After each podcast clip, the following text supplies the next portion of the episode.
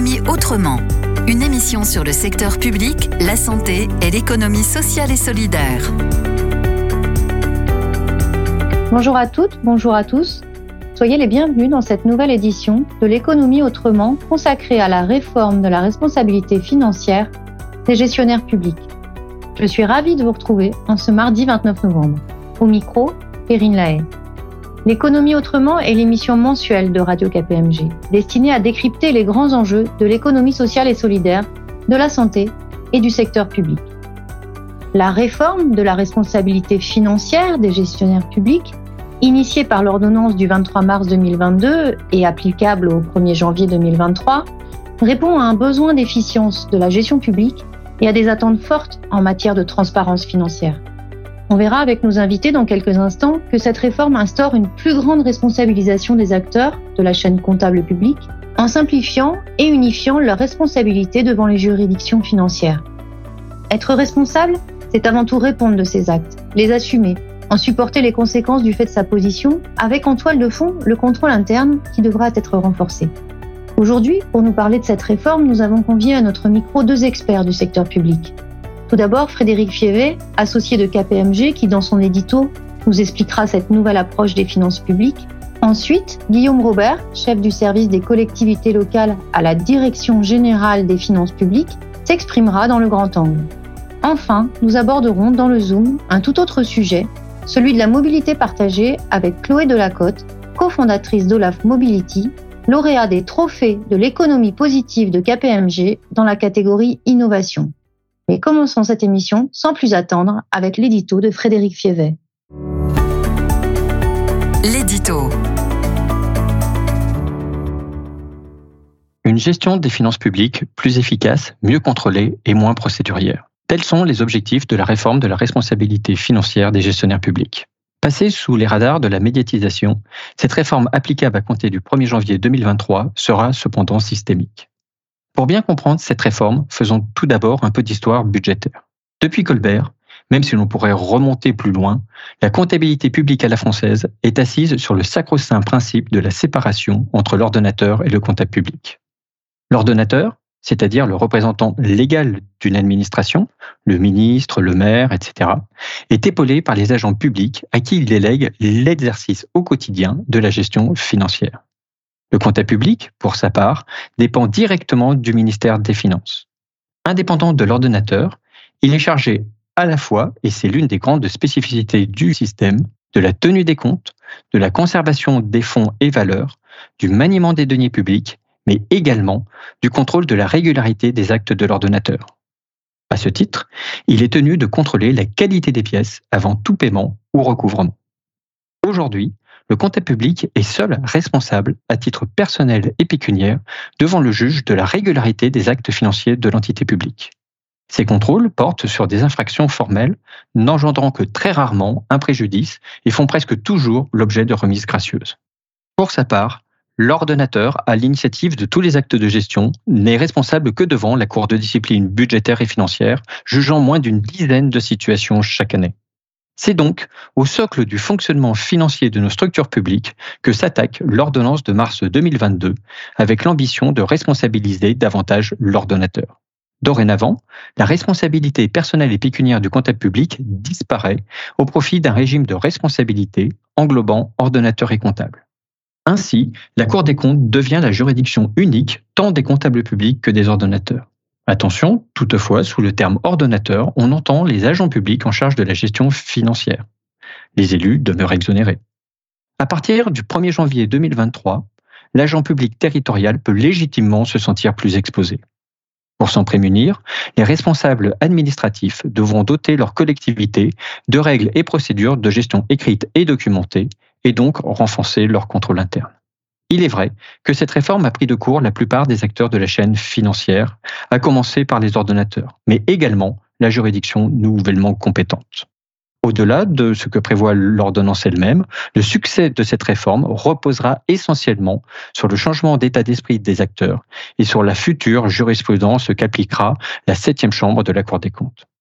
À notre avis, deux écueils à cette réforme peuvent se profiler. Le premier serait un régime d'irresponsabilité collective par défaut de préparation des services de l'ordonnateur et par un volume d'affaires trop faible traité devant la Cour des comptes. Le second écueil serait de fait un gel des initiatives avec un juge des comptes qui ne considérerait pas le caractère significatif de l'erreur. Le chemin entre ces deux écueils est étroit. L'année 2023 sera cruciale pour faire œuvre de pédagogie.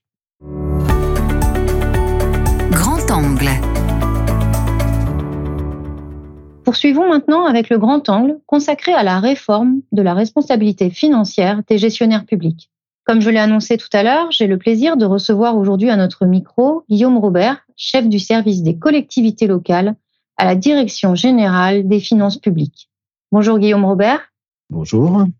Vous êtes l'un des principaux contributeurs de cette réforme cet entretien a vocation à éclairer nos auditeurs sur les contours de cette réforme, ses enjeux et surtout ce qu'elle changera au quotidien pour les agents publics. Avant d'entrer dans le fond du sujet, abordons tout d'abord avec vous, Guillaume Robert, son contexte. À quels besoins répond cette réforme et s'applique-t-elle indifféremment à tout le secteur public? Trois besoins principaux identifiés euh, qui ont motivé cette réforme. Le premier, rendre l'action publique plus fluide et moins procédurière en gros, pour être simple, euh, il s'agit de sortir d'une logique où on contrôlait au premier euro avec euh, une volonté d'exhaustivité des contrôles du côté du comptable public qui, de fait, ne pouvait pas être atteint. C'était un idéal qui n'était jamais atteint. Donc, toute l'idée est de passer à un management par les risques, par les enjeux, pour se concentrer et éviter d'être trop procédurier. Et surtout, abandonner l'idée que c'est la peur du juge qui guide la bonne gestion euh, des personnes publiques. Chacun doit s'assurer qu'il gère bien, qu'il fait le moins d'erreurs, le moins de fautes possible. Et ça m'amène au deuxième besoin identifié, qui est de réserver l'intervention du juge aux cas les plus graves de dérive. L'infraction la plus symbolique qui est mise en place dans le cadre de cette ordonnance euh, et cette réforme de la responsabilité des gestionnaires publics, c'est la faute grave causant un préjudice financier significatif on voit bien qu'on recherche uniquement des cas très graves. On peut s'attendre à quelques dizaines, de l'ordre au maximum d'une centaine de cas par an. Ça sera vraiment les dérives les plus graves. Le reste doit relever de la bonne gestion et de l'organisation interne des personnes publiques. Quand on dit personnes publiques, c'est l'État, c'est les hôpitaux et c'est évidemment euh, les collectivités territoriales pour ne citer qu'elles. Troisième grand besoin, celui de sanctionner celui qui commet réellement la faute. Là, c'est quelque chose auquel seront sensibles euh, notamment ceux qui connaissaient le système précédent de responsabilité personnelle et pécuniaire des comptables. Il y avait un grand principe du droit français euh, qui s'exprimait sous la forme le juge juge les comptes et pas le comptable. Alors comme ça, ça a l'air d'exonérer le comptable, mais en réalité, ça conduisait à ce que, de façon assez systématique, le comptable public se retrouve euh, mis en cause devant la juridiction, la Chambre régionale des comptes ou la Cour des comptes, dès qu'il y avait une erreur constatée par ces comptes dans les, dans les comptes dont ils étaient saisis. On passe vraiment à un système, on peut dire quasi pénal, où vraiment le juge se concentrera, comme je le disais, sur les cas graves et surtout ira chercher quel est l'auteur de la faute et non pas systématiquement le comptable public. Cette réforme constitue un changement de paradigme avec l'instauration d'une approche par les risques. En quoi consiste-t-elle précisément? Pour essayer de décrire le assez précisément la réforme, euh, je me concentrerai sur quatre points. Qui sont les justiciables? Quelles sont les infractions? Quel est le régime de sanctions?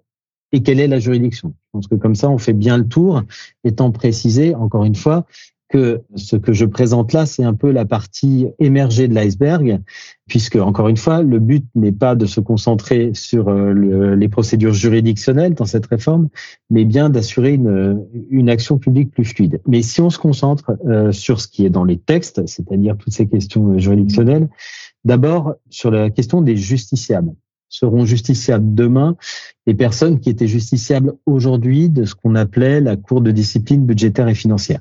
En fait, c'est tous les agents de la chaîne financière publique, qu'ils soient comptables, qu'ils soient ordonnateurs, mais qu'ils soient plus largement un intervenant dans cette chaîne financière, euh, dès lors qu'ils auraient commis euh, vraiment une grosse faute. Je ne reviens pas sur ce qu'on disait tout à l'heure.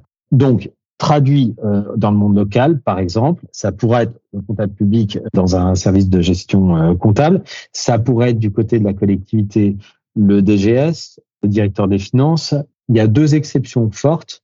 qui sont les personnes qui ont des responsabilités politiques. Hier, comme aujourd'hui et comme demain, ne sont pas justiciables les ministres, d'une part, qui ont une responsabilité politique, et les élus locaux. L'ensemble des intervenants, il n'est plus question de comptable, pas comptable, c'est euh, tous les intervenants de la chaîne financière, à l'exception de ceux qui ont une responsabilité politique. Après, justiciables, les infractions. Les infractions, on est parti là aussi du régime existant pour le resserrer et le préciser. L'infraction générique, c'est sera soumis à la juridiction la personne qui commet une faute grave qui cause un préjudice financier significatif. Donc on voit bien qu'on cible des fautes vraiment particulières, très précises. Il y a quelques infractions spécifiques, typiquement attribuer un avantage indu à autrui euh, dès lors qu'on en tire un avantage personnel direct ou indirect, mais c'est bien des fautes les plus graves qui doivent conduire devant le juge. Les sanctions, troisième point, L'ordonnance euh, telle qu'elle est proposée et les décrets qui la traduisent organisent un système de sanctions avec des plafonds. En gros euh, un plafond, et c'est bien donc un maximum de six mois de rémunération de l'auteur euh, coupable de la faute, dans le cas le plus général, et puis on a quelques infractions plus formelles, j'allais dire, pour lesquelles ce plafond est ramené à un mois, étant entendu d'abord qu'il s'agit d'un plafond, et ensuite la Cour des comptes elle-même, dans les travaux préparatoires, a souhaité que puisse être condamnée une personne, mais avec dispense de peine, c'est-à-dire qu'on citera le fait qu'elle a fait une grosse, grosse bêtise, pardon d'être très trivial, mais on considérera qu'elle n'a pas à être euh, soumise à l'amende telle qu'elle est définie. Et enfin, la juridiction. Donc, les chambres régionales des comptes, qui aujourd'hui étaient des juges des comptes euh, locaux, ne sont plus des juges des comptes. Leurs membres restent des magistrats. La chambre financière de première instance, c'est la septième chambre au sein de la Cour des comptes. Donc, euh, première instance, Cour des comptes. L'appel qui est suspensif se fera devant une cour d'appel financière qui sera composée de magistrats de la Cour des comptes, de magistrats du Conseil d'État, donc de l'ordre administratif, et de personnalités qualifiées, c'est important. Et enfin, une cassation devant un Conseil d'État, comme c'était aujourd'hui le cas. Et devant ces juridictions euh, seront à traiter des affaires dont la saisine pourra provenir des ministres s'ils ont repéré des affaires, deux corps d'inspection et pour le monde local, deux spécificités un peu nouvelles. Les préfets et les directeurs départementaux ou régionaux des finances publiques pourront également saisir la juridiction financière qui ensuite fera son, son travail euh, d'instruction et pourra ouvrir euh, un cas devant elle le cas échéant. Vous venez de nous décrire les grandes lignes de cette réforme qui entre en vigueur dans quelques semaines, le 1er janvier 2023. Comment les services publics se préparent-ils concrètement? Alors, la Direction générale des finances publiques se prépare depuis longtemps à cette réforme, depuis plusieurs mois. Alors, c'est un travail itératif avec euh, euh, le travail réglementaire, puisque les, décrets, notamment le, décret principal qui traduit la réforme, est en ce moment même, euh, en novembre 2022, devant le, Conseil d'État.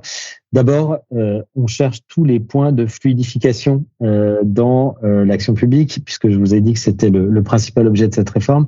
Et donc, on fait un intense travail de revue de nos procédures pour essayer de fluidifier nos fonctions de contrôle, d'assurer un meilleur ciblage d'un contrôle qui doit se faire désormais non pas avec une visée exhaustive, mais vraiment avec une visée de contrôle par les enjeux et de management par les risques.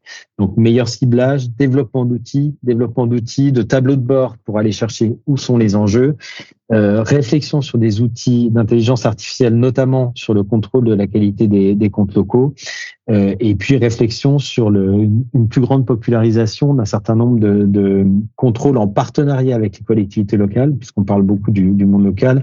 On avait des outils tels qu'un contrôle hiérarchisé des dépenses ou des contrôles allégés qui se faisaient en partenariat. Ces outils vont trouver tout leur sens et vont sans doute être étendus euh, dans le cadre de la réforme. Donc ça, c'est fluidification et amélioration de nos fonctions de contrôle. Ensuite, la, la, Direction générale des finances publiques, c'est pas qu'une administration de contrôle, ce ne sont pas que des comptables publics, on est aussi euh, ordonnateur, on est acteur de la chaîne financière, et donc on a un intense travail d'identification euh, de nos risques et de meilleur ciblage dans nos fonctions fiscales, euh, par exemple pour identifier les risques lorsque euh, on fait des transactions avec des contribuables, euh, mais aussi dans toutes nos fonctions d'ordonnateur. Et enfin, troisième point, des travaux importants de pédagogie sur la réforme nous travaillons beaucoup euh, main dans la main avec la direction du budget pour informer l'ensemble des acteurs euh, de la chaîne financière de l'État, par exemple, les contrôleurs budgétaires et comptables ministériels, mais l'ensemble des ordonnateurs au sein des, différents ministères des différentes fonctions, en local aussi, dans les préfectures. Et puis, nous faisons beaucoup de pédagogie de la réforme à destination notamment des collectivités locales, des associations d'élus, des représentants des directeurs généraux des services, par exemple, et des hospitaliers euh, dans le cadre du service public euh, local, parce que eux aussi ont des chaînes financières. Il y a des comptables publics dans les dans les hôpitaux. Il faut qu'ils travaillent en lien avec leur ordonnateur, le directeur d'hôpital, à assurer la meilleure connaissance de la réforme et la meilleure préparation à cette réforme. Une petite illustration euh, de ce travail de pédagogie, nous publions des guides de contrôle interne. Jusqu'ici, c'était des guides un peu experts pour des grandes collectivités un guide du contrôle interne en matière de système d'information, des guides un peu fouillés de contrôle interne. Nous avons décidé pour les plus petites collectivités de proposer un guide de contrôle interne, mais en fait, euh, on l'appellera pas contrôle interne justement, mais un guide de recherche des principaux risques d'identification des principaux risques. Typiquement, pour une toute petite collectivité locale, évidemment, il ne faut pas du contrôle interne formalisé ou euh, très puissant, mais simplement s'interroger sur où sont ces zones de risque.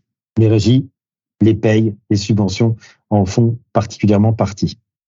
Le contrôle interne a donc vocation à se renforcer. Quel est votre diagnostic de la maturité du contrôle interne au sein du secteur public local à l'heure de cette réforme? Pour l'heure, il faut bien reconnaître qu'on en est à une phase de prise de conscience. Alors cette prise de conscience avait commencé un petit peu, notamment dans le cadre de la certification expérimentale. Pour les collectivités directement entrées euh, dans cette certification expérimentale, certaines avaient commencé à développer du contrôle interne. Il n'est clairement pas à maturité, mais, mais le chemin euh, est bien tracé et les choses ont commencé à se mettre en place. L'exemple, par exemple, de, de, la ville de Paris, une grosse collectivité qui, elle, aura très certainement du contrôle interne formalisé à mettre en place et qui s'est inscrite euh, en partenariat avec la, la, Direction générale des finances publiques dans, dans cette euh, optique-là. Donc, c'est très variable, c'est une prise de conscience, c'est très variable selon la taille, mais c'est assez logique que ça soit variable selon la taille. Encore une fois, là où il y aura de la formalisation sur les grosses collectivités, les régions, les départements, les très grosses collectivités du bloc communal, commune ou PCI, euh, il ne faut pas attendre une telle maturité euh, et, elle serait sans doute superfétatoire pour des toutes petites collectivités qui, elles, doivent simplement identifier leurs zones de risque et vérifier d'abord qu'elles sont identifiées et qu'ensuite elles sont en, capacité de les maîtriser ou de les traiter. Euh, il n'est pas utile de formaliser trop fortement. En revanche, sur des plus grosses collectivités, la question, par exemple, des habilitations au système d'information, de la sécurité de ce système d'information sont évidemment cruciales. On a chaque jour euh, des exemples de euh, risques euh, de ce côté-là sur lesquels on est obligé de réagir en partenariat avec les collectivités. L'expérimentation de certification des comptes des collectivités locales est en cours actuellement. En pensez-vous? Selon vous, la certification sera-t-elle généralisée? Il y a plusieurs aspects à votre question. La certification est en cours d'expérimentation. Le gouvernement remettra très prochainement au Parlement un bilan euh, de l'expérimentation et, des orientations pour la suite. Je rappelle qu'aujourd'hui, toute collectivité est évidemment libre euh, de se certifier auprès d'un commissaire au compte. La question est de savoir est-ce que et pour quelle collectivité une éventuelle obligation euh, serait euh, utile. Ce qu'on constate, euh, sans trop déflorer le, sujet et ce qui, ce qui fera l'objet du rapport du gouvernement au Parlement, c'est que c'est une démarche, la certification évidemment positive, notamment dans l'entrée en certification et les travaux préparatoires. En revanche, son bilan coût-avantage doit vraiment être regardé de très près parce que c'est une démarche qui nécessite des ressources, du temps, des équipes des ressources financières aussi, euh, parce que c'est pas gratuit de se faire euh, certifier. Euh, donc le sentiment de la Direction générale des finances publiques, mais il faudra qu'il soit croisé avec les points de vue de l'ensemble des, des, acteurs, c'est que si il devait y avoir une extension du champ de la certification, ça serait essentiellement sur des très grosses collectivités sont capables de supporter ces charges. Donc, par rapport à votre question qui était une généralisation, sans doute pas dans le sens où toutes les collectivités devraient être soumises à la certification, ce qui ne veut pas dire par ailleurs, et je conclue là-dessus, que euh, toutes les collectivités ne doivent pas, euh, et on les accompagne pour cela, faire des efforts de meilleure qualité euh, de leurs comptes. Nous y travaillons et d'ailleurs la DGFIP, dans le cadre de l'expérimentation euh, de la certification, a proposé et proposera très certainement des dispositifs dits alternatifs d'accompagnement des collectivités vers une fiabilisation euh, de leurs comptes et une amélioration de la qualité comptable.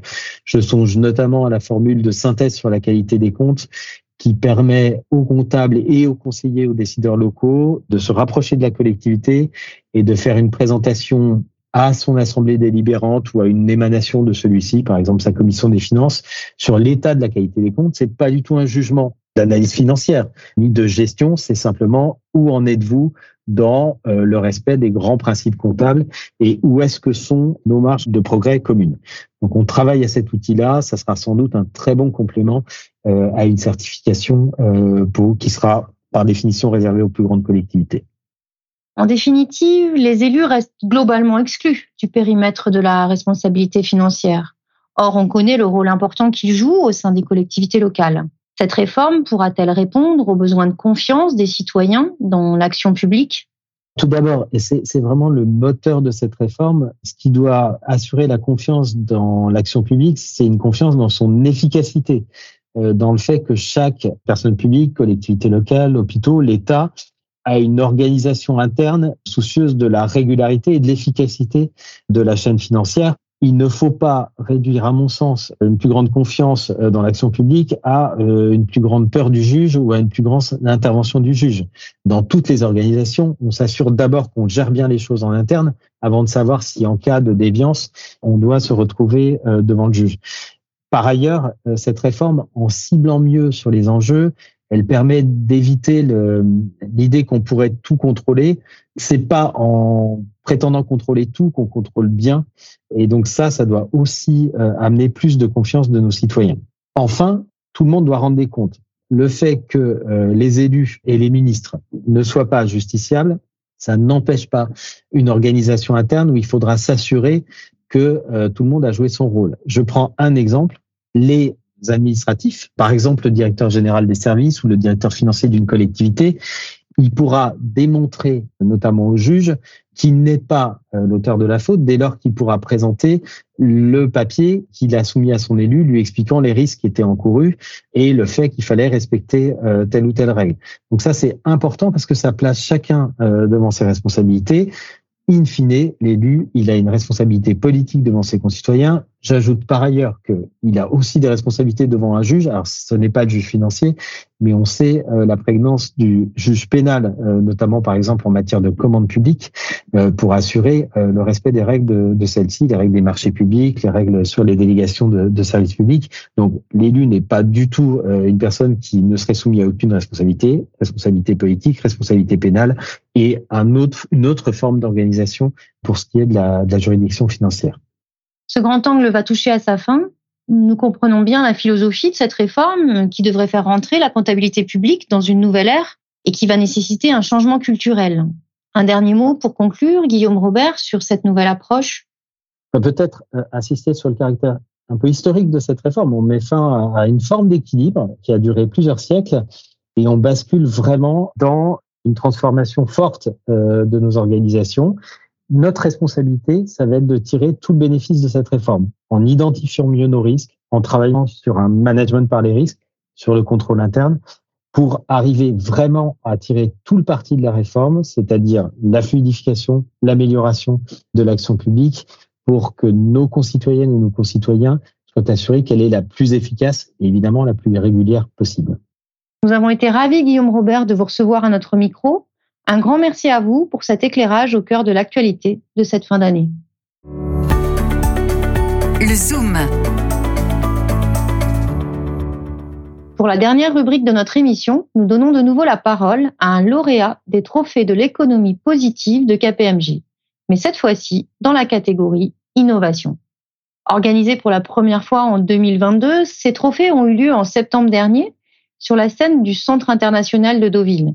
Ils ont récompensé des initiatives et des synergies locales fondées sur une dynamique durable, inclusive et d'utilité sociale.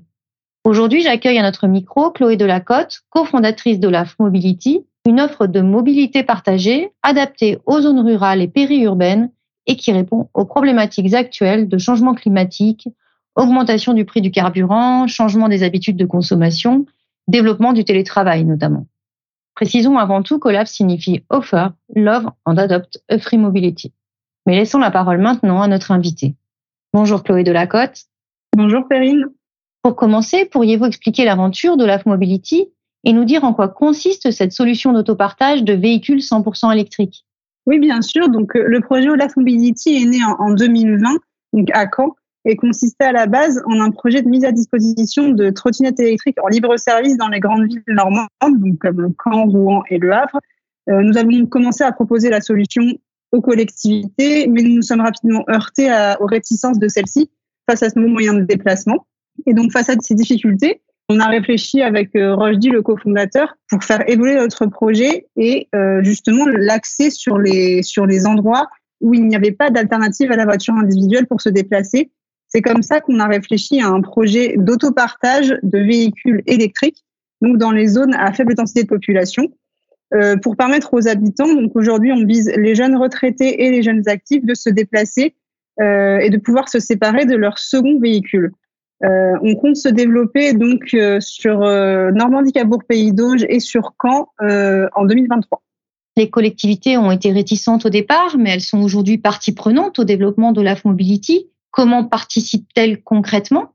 Donc effectivement, nous travaillons en totale collaboration avec les collectivités, particulièrement les communautés de communes ou les communautés urbaines, car ce sont elles qui ont la compétence mobilité depuis 2019 en fait, euh, pour travailler avec les collectivités, nous avons d'abord commencé par euh, prospecter, donc euh, les contacter en leur présentant le, projet, contacter le chargé de mobilité ou le chargé de développement économique.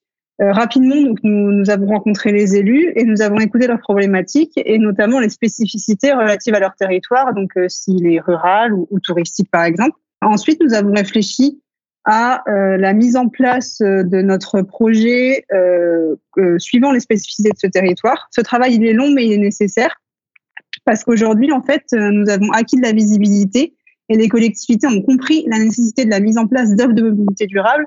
Donc, ce sont elles qui nous contactent et, et donc la tendance s'est inversée. Nous n'avons plus besoin de prospecter ces, ces collectivités. Votre prix au Trophée de l'économie positive vous a permis d'obtenir un accompagnement de KPMG. Quel domaine prioritaire avez-vous choisi?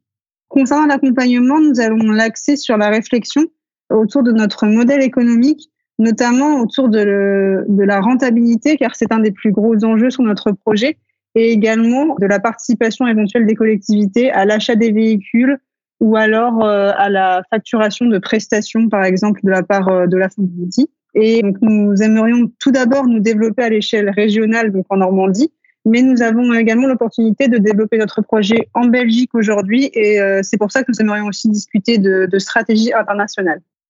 Nous vous remercions, Chloé Delacote, pour votre témoignage sur nos ondes. Toutes les informations relatives à Olaf Mobility sont à retrouver sur votre site internet.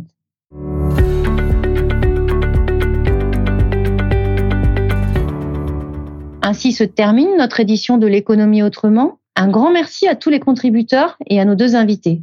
Toutes nos émissions sont disponibles et peuvent être réécoutées à tout moment sur l'application Radio KPMG, téléchargeable sur l'App Store ou dans Google Play, mais également sur les plateformes numériques habituelles. Vous retrouverez dans notre application le lien à la page de cette émission vers le guide méthodologique du contrôle interne des systèmes d'information des collectivités locales. Nous vous donnons rendez-vous le 20 décembre prochain pour une nouvelle édition de l'économie autrement. À bientôt sur nos ondes. L'économie autrement, une émission de Radio KPMG.